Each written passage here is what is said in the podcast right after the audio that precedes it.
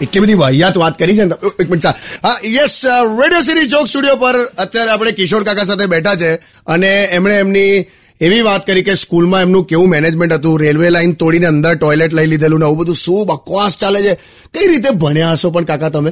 એટલે એમાં એવું છે ને હા કે ભાઈબંધ હા. અમારા ટાઈમમાં છે ને હવે ટેકનોલોજી નથી લા. આટલું બધું પેલું ઇંગ્લિશ ટાઈપ કલ્ચર નહીં ને.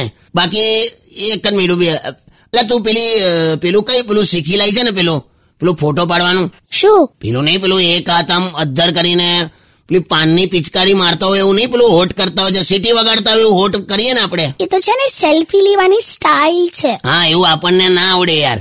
આ છોકરીઓ તો છે ને દસ પ્રકારની પિંક લિપસ્ટિકમાં પણ ફરક શોધી શકે.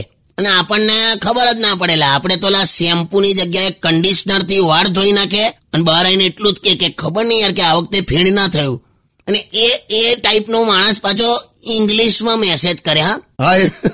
ખરેખર છોકરીઓને ઇમ્પ્રેસ આમ કરે આમ કે lovely pic nice beautiful photo એ પાછો એટીએમમાં જઈને હિન્દી ભાષા સિલેક્ટ કરતો હોય.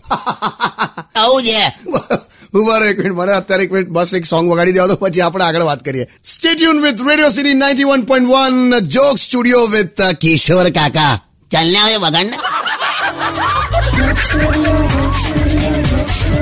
only on Radio